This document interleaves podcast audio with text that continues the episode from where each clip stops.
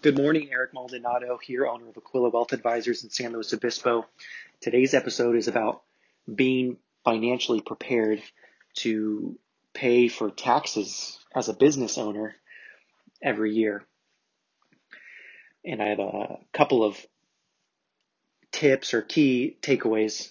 Uh, one involves your C P A. Another one involves a tax account. So I'll start with the C P A.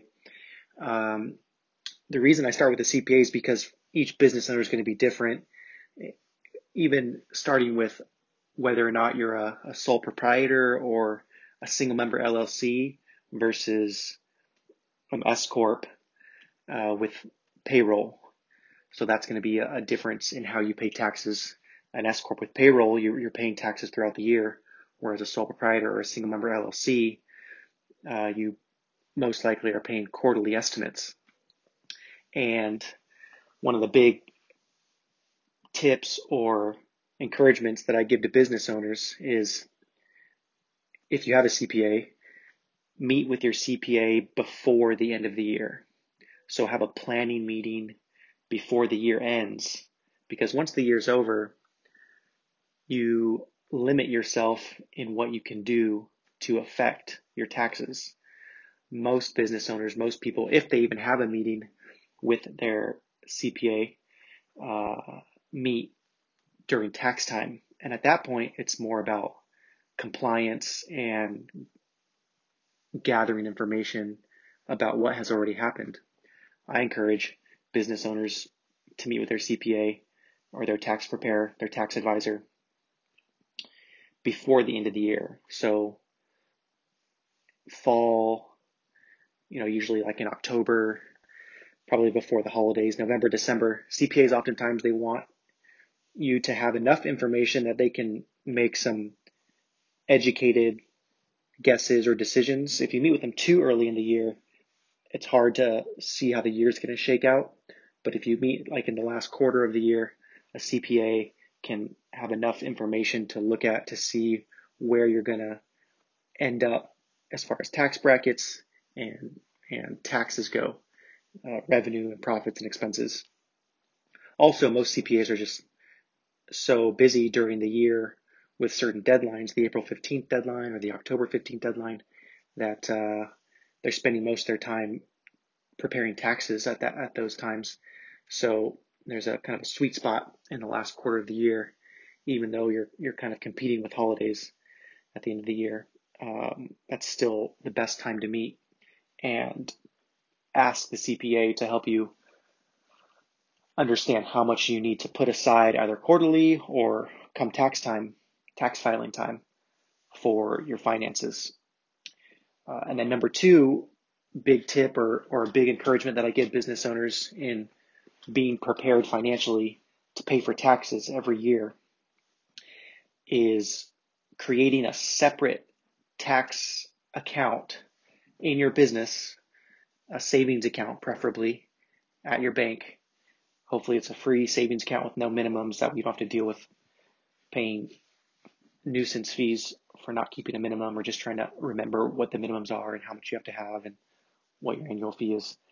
So hopefully your bank can do that, or you can find a, a savings bank um, that allows it easy uh, for you to set up this separate account, and you're going to label it or nickname it tax account. And in this account, uh, you're going to regularly transfer revenue into this account monthly, preferably at least monthly. So that way, each quarter or each year, you have the taxes already set aside in that account. So then the next question usually is, well, how much do I put in that account, or how do I know how much to transfer each year? And that's why I say to meet with the C P A first to do a tax planning meeting, so they can help you decide how much to um, put in that tax account, so you're prepared to pay estimates or to prepare to pay the tax bill in March or October, depending on your, or, or April, depending on your tax deadline and your entity type. Um, the other more generalized way to go about putting money into your account. Let's say you don't quite have the C P A lined up or you're not able to meet with them and you just want to start on it, which I can appreciate. I can appreciate taking action when when uh, it's top of mind, is to set up your separate account and choose a percentage. Choose a percentage of your gross income, of your of your revenue that you're going to transfer into this tax account, either once a week or twice a week or once a month.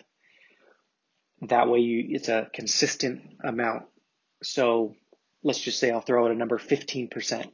Let's just say your goal is to put fifteen percent of your revenue every month or every quarter into that account. So let's say your revenue for March is ten thousand dollars. You'll transfer fifteen hundred dollars into this tax account. And it's a cash savings account. And of course, you can access the money anytime. And it's basically just, you know, an envelope system where you're putting money in there. But it tends to stick when you put a name to it and you put a, a cadence of accountability. Let's say on the nickname, you say, I'm going to put, uh, this is my tax account, uh, fifteen percent. And on the tenth and twenty-fifth of every month, and you nickname it that account. That way you are reminded when you look at that account, when you look in your dashboard of your of your banking app or your login on your desktop or your, your laptop, you can see that labeled there.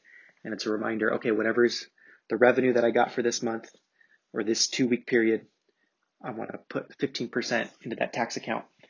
And at least you can start with an, with an amount of money. And let's say you get to tax time and it's too much. Well, you know, that's a great problem to have.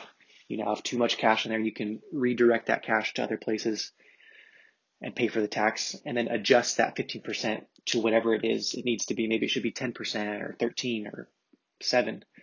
Uh, maybe you pay payroll tax throughout the year and, and that's covered, and you just need to uh, have a little bit extra in case there's uh, a tax event. So maybe it's more like three or four or five percent that you need to put of your revenue into that account.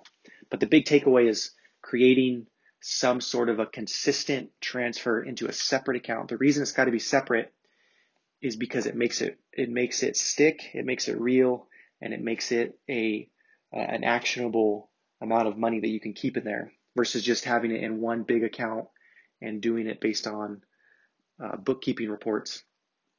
It's harder to understand or to see as the business owner how much cash you have set aside just for taxes when it's in one account that has all the money for all the business expenses, taxes, payroll, salary, profits. Uh, it's harder to know if you're on track or not and to plan for the next year. Because if you start putting money aside, then you can iterate each year and, and you can know if you need to do more or less. You can meet with your C P A, say, hey, I have ten thousand dollars in this tax account come April.